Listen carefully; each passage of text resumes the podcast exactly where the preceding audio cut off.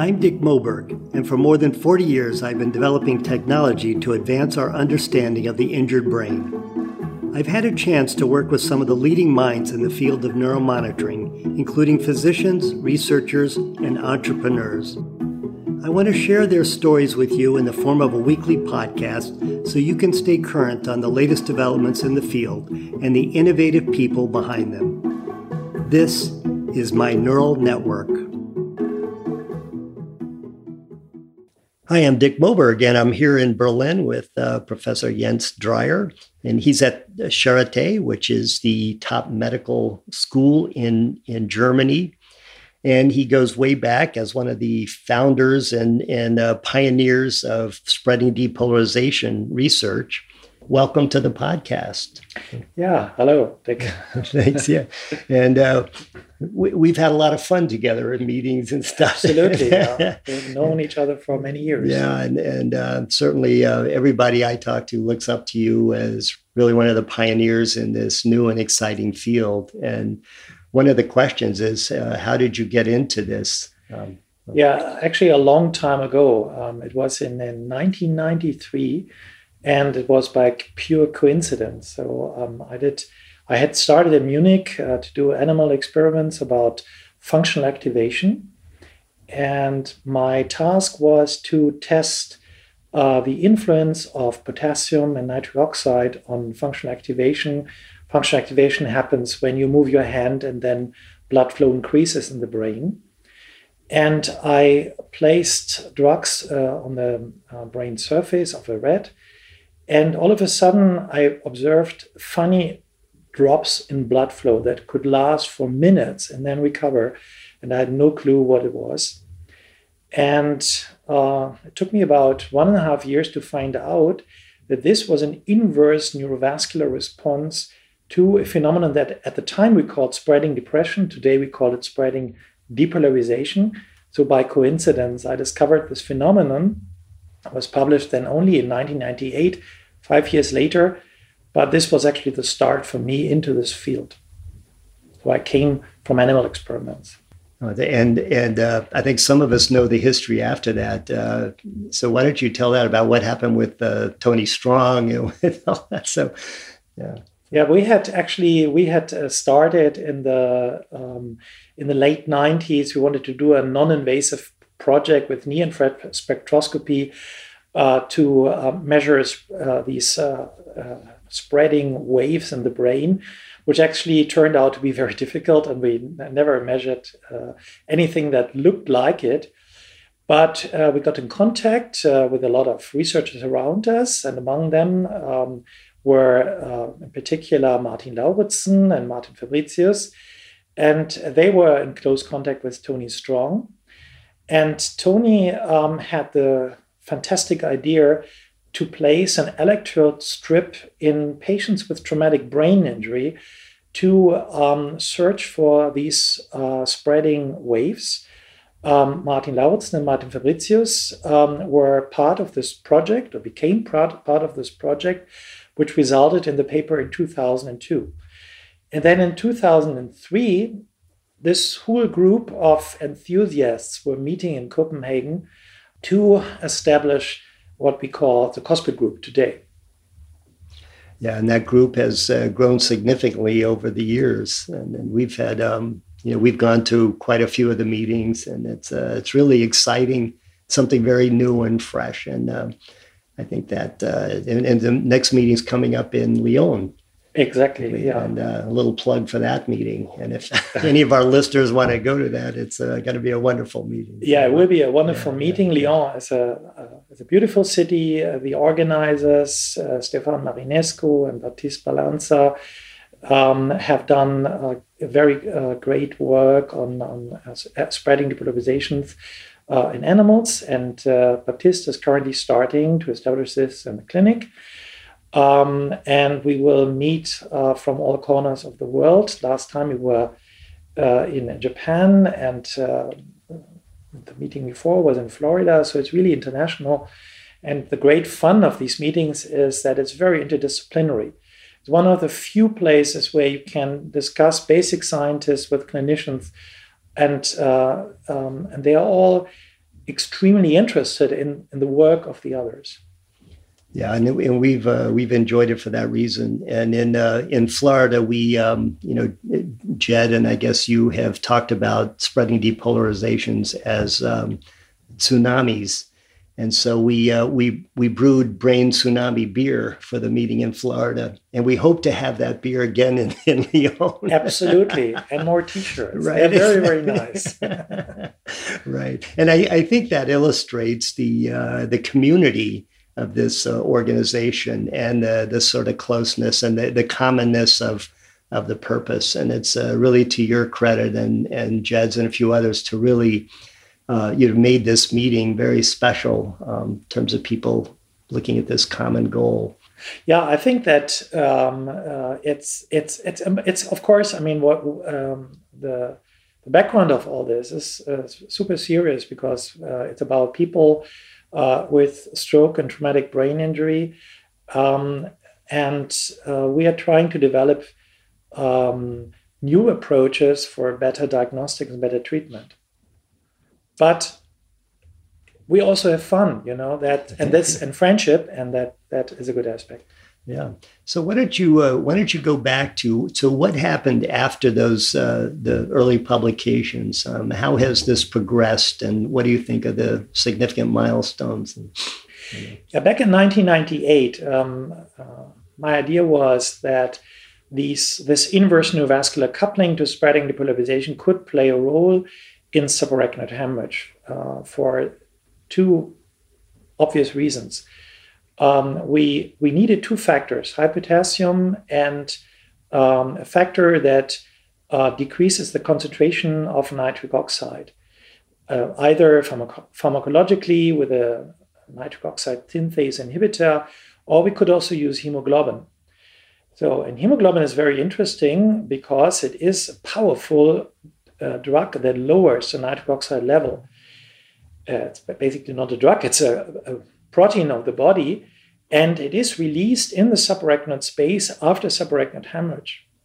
And we, um, we know that patients with subarachnoid hemorrhage develop delayed infarcts uh, after the initial hemorrhage. This takes about a week, um, and then these infarcts occur. So, our idea was that this could be the mechanism um, underlying um, the delayed ischemic stroke after subarachnoid hemorrhage.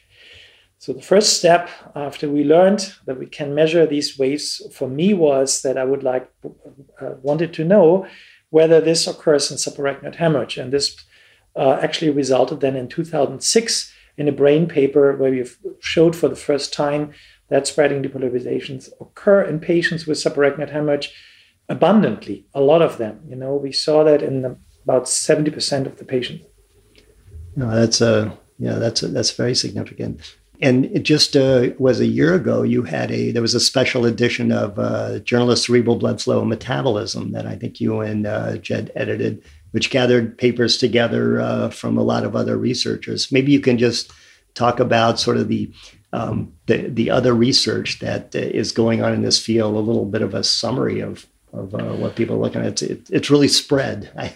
Yeah the phenomenon of spreading depolarization is the most underestimated mechanism of neurology.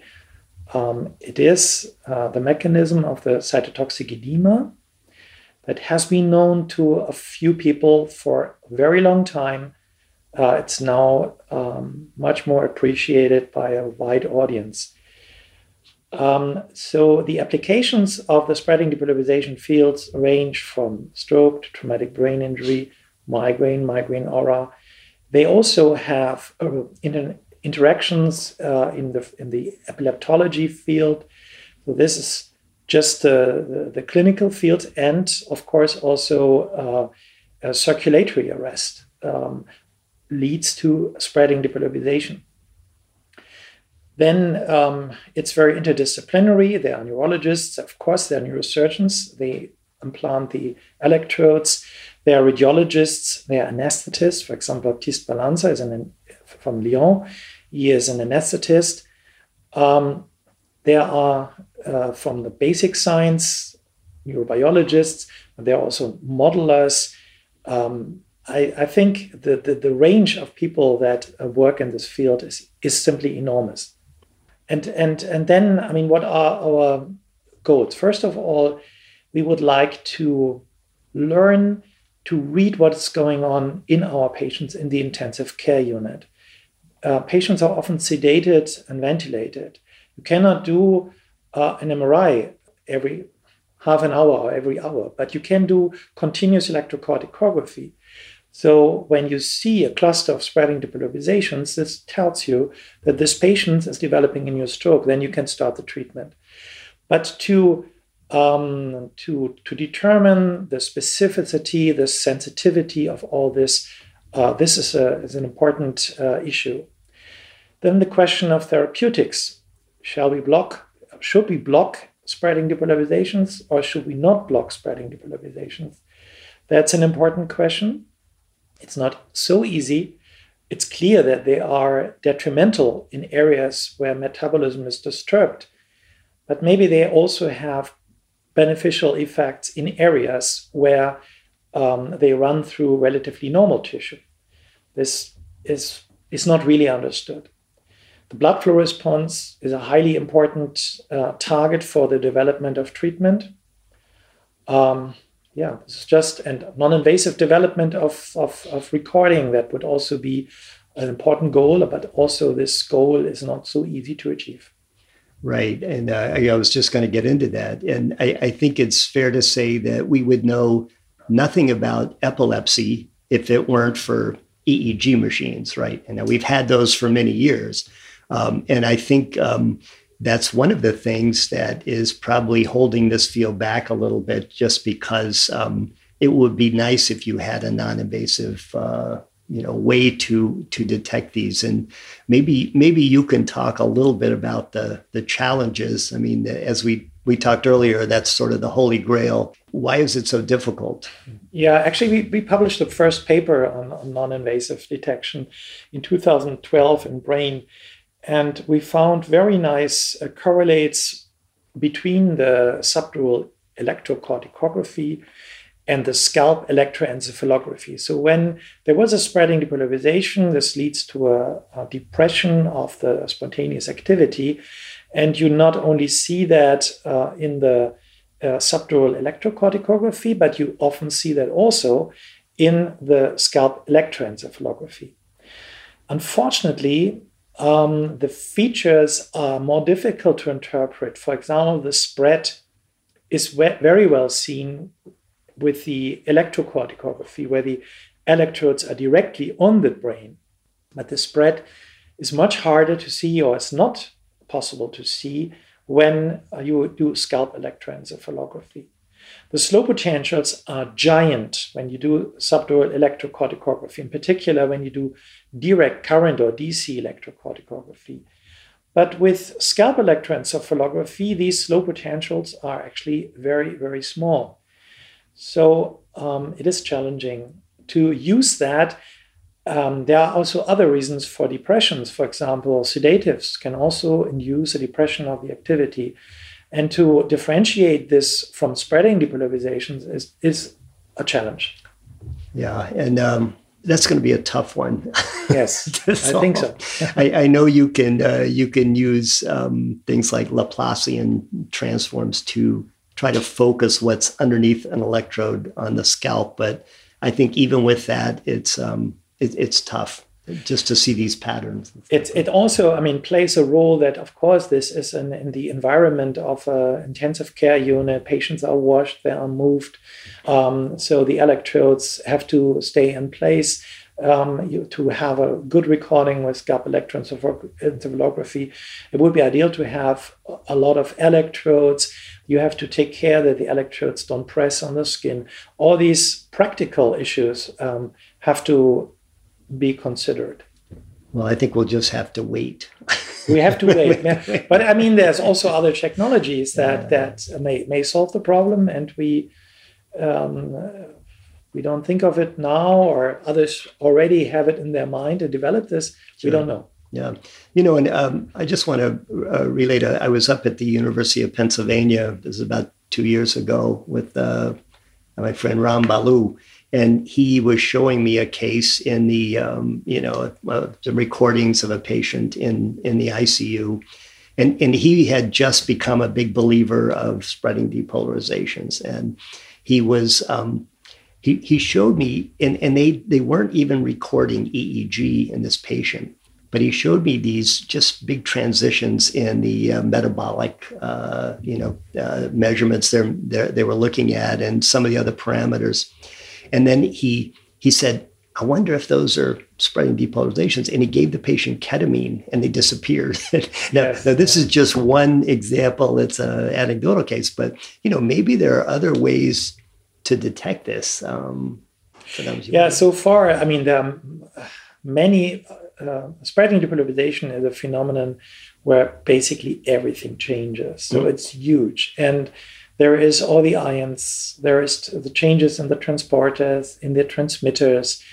Um, every small molecule that is unevenly distributed between the intracellular and extracellular space changes during spreading depolarization. It's just the challenge to do it non invasively um, invasively, for example, if you have an oxygen probe, um, then uh, you can beautifully measure spreading depolarizations. Uh, you see that the, the, transients, if you have the ECOG with it, you have a perfect recording setup because yeah. then you also get information about the metabolism with the spreading depolarization. You see when the spreading depolarization occurs that very often you will have a drop, a dramatic drop in oxygen, and then hopefully a, a recovery. This tells you that the situation is still um, not too dangerous for the patient, but that also depends on whether the next one starts five minutes later. Then you know you you should interfere. There's something going on. Yeah, and it's um, I, I know that other places I know here too is when you start to look look at these, um, they're there in a in a incidence level that that people never expected. And I know that uh, Sharon Jewell's work with Tony Strong in uh, in London is at King's. They're seeing him in a in a, an incredibly high number of patients that they uh, that they monitor. So, and I think uh, you know. Jed Hartings uh, gave a gave a nice plenary lecture at the uh, Academy of Neurology meeting last year, calling this sort of the the hidden culprit that uh, you just can't see. So yeah, it's actually I, I, what I find amazing is that it's kind of the, the culprit that you don't see, but on the other hand, it's a giant. So it's among all the brain waves that you can have, this is the, the, the, the by far biggest wave. So it's kind of paradoxical that on the one hand you don't see it, on the other hand, it's the biggest thing you can imagine. Yeah yeah and and and and we can't see it. we can't see it. Yes, right. with our with our electrodes. Right, right, now we see it, and yeah, we see yeah. it very often. We yeah, see it very often. Yeah. So, um, tell tell us about death. yeah, I mean this this is kind of um, when you do recordings in the intensive care unit. It's um, let's say part of I mean part of a, the life of a doctor also is to um, that uh, usually, I mean, we try to um, to help the patient to survive, to recover, um, but sometimes patients develop complications and then uh, they will die. And so during all these years where we do the neural monitoring, we also uh, recorded um, death, the death of the person during the recording period. And um, this actually is or was an eye opener that we did this uh, published that and I published this in uh, in the Annals of Neurology um, because what we see is not surprising to us, um, but maybe surprising to others that it's exactly the same uh, sequence of events that you also see in other mammals, and um, which means after the circulatory arrest, you see the blood flow going down in the brain and the oxygen drops. And then um, after about 30 seconds, the brain activity stops. But this doesn't mean that the neurons are not functional anymore. You have a kind of a flat line when you do an, an alternate current electrocorticography. Uh, then there is a silent period And between two and five minutes thereafter, then the spreading depolarization starts, a terminal spreading depolarization as a giant wave. And what the question is what happens during this silent period, and that we know from slice experiment, brain slice experiments, uh, or animal experiments. During this period, you have um, a release of small amounts of neurotransmitter, and um, they are more effective at the somas of the neurons, so they lead to an inhibition of the neurons. These neurons are not dead, although there is no, no heartbeat, there's no blood pressure, but the neurons are still alive and they are polarized. And then calcium slowly goes into these neurons and activates uh, calcium activated potassium channels. Potassium leaves the neurons. Then they start to depolarize slowly. And at the end of this period, then at one spot in the brain, this spreading depolarization wave starts at the spot. It occurs within a few seconds, and then it spreads with a speed of about three millimeters per minute over the whole brain, brain cortex, but also uh, in other structures, thalamus, and uh, in also in the brain stem. So this means that the dying process takes much longer than uh, you often read in medical textbooks.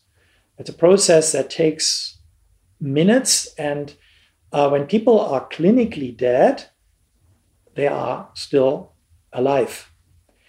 When the spreading depolarization has started, you can still successfully resuscitate the person because spreading depolarization does not mean uh, the marker of death, but it is just the moment when um, the processes uh, start that intoxicate the cells and eventually leads then to death. And the death occurs then over many more minutes. And, and all this is uh, interesting. Um, um, so when we published this case um, from the press, the greatest interest was uh, with regard to near-death experiences, whether we can any anything add to the discussion of near-death experiences. And I think yes, we can, um, because it is often said that the near-death experiences when somebody is resuscitated occurs in a period when the when the brain is already completely uh, in a state of lost function. But we know from the sequences that we see in brain slices in animals, and we now have also in, in humans, that in this period, you, you have still uh, a very special type of neuronal function. And, um, and the interesting part, of course, is that we, um, it could well be that consciousness is connected um, with the polarization state of neurons. You know, when you think about something, we believe that this has something to do with the short lasting depolarization of neurons. There we have a process where billions of neurons within a period of a minute or so undergo a massive depolarization process. So nobody knows that, but if near death experiences are real, then of course, in my opinion, the um, uh, the pathophysiological correlate is um, the are these processes uh, first the transition uh, with a silent period and then the transition into spreading depolarization. Oh, that's fascinating. Yeah, I think what, what I find fascinating is that people that have near death experiences describe things like um, um, that time actually is condensed, that they can be young and old, that uh, they can be at the same time in different places. If we think that all our memories are somehow coded in the cells and all our neurons at almost at once become active at the same time, then this is exactly what you would expect. I think the the I mean the the, uh, the nice aspect of, of this is that reading more about these near-death experiences, almost all of them are good experiences, are positive experiences. They are kind of life-changing mm-hmm. experiences. Uh, that's positive. So maybe there's something, there's a, a big concert in the end that we can actually actually looking look forward to. You know. Yeah. Right. right. Well, speaking of that, where do you um, where do you see this field going in the next I don't know five years, ten years? I mean, where or, or where would you want it to go? I mean, we've talked about recording these non-invasively, but are there other uh, issues with the science and and, yeah. and, the application of this to other areas? I think the mo- the most important uh, aspect of this is that this um, is um, very likely the most powerful um, mechanistic biomarker you can have to detect uh, neurological deterioration in intensive care in these acute conditions, in particular subarachnoid hemorrhage, but also traumatic brain injury. Um, so it's a biomarker. Um, and um, you can continuously record, you can use that to guide your treatment. And I believe this is the number one issue that, that is important. So it's important to uh, compare this with the development of neuroimaging um, to do serial neuroimaging and, and to see how it correlates uh, with this. And then the next question is, of course, uh, shall we treat it? And how shall we treat it? Is it good to block it or not? This is maybe the first question that we have to, to address. Or let's say the first question is also to establish approaches how to do such studies because it's a very new field. I mean, we have to make it feasible to use this information for for the for, for the treatment of the patients. That is challenging and that is a very important issue. Um, and yeah, the block of spreading depolarization that is one possible um, approach. And I think, in my personal opinion, the, the, the approach that uh, is the most interesting is to modify the blood flow responses. Because when spreading depolarization leads to an additional ischemia through this inverse coupling process, through the spreading ischemia, then um, it produces additional damage. Well, any any further thoughts on? Uh, should we uh, wait till uh, Lyon to hear the latest? I think that um, um, actually I'm, I'm, I'm really um, I'm really optimistic. I, I see that this uh, uh, field moves forward in the right direction, and uh, it's it's really great uh, to have more and more intensive care units in the world um, doing this neuromonitoring. Yeah, let's uh, let's hope that's the case, and uh, yeah, good luck to to uh, to you and your research. And um, I wanted to say in closing, I love your new office here with the uh, these beautiful uh, tall ceilings, these windows uh, looking out onto some um, very cool old brick architecture of the school here. So thank you so much for um, for doing this interview. Yep. So, thank you. Thanks. So thanks for listening to this week's podcast. If you enjoy these interviews, please take a moment to rate and review this show on your podcast app of choice. Subscribe to Dick Moberg's Neural Network to receive notifications when future installments are available.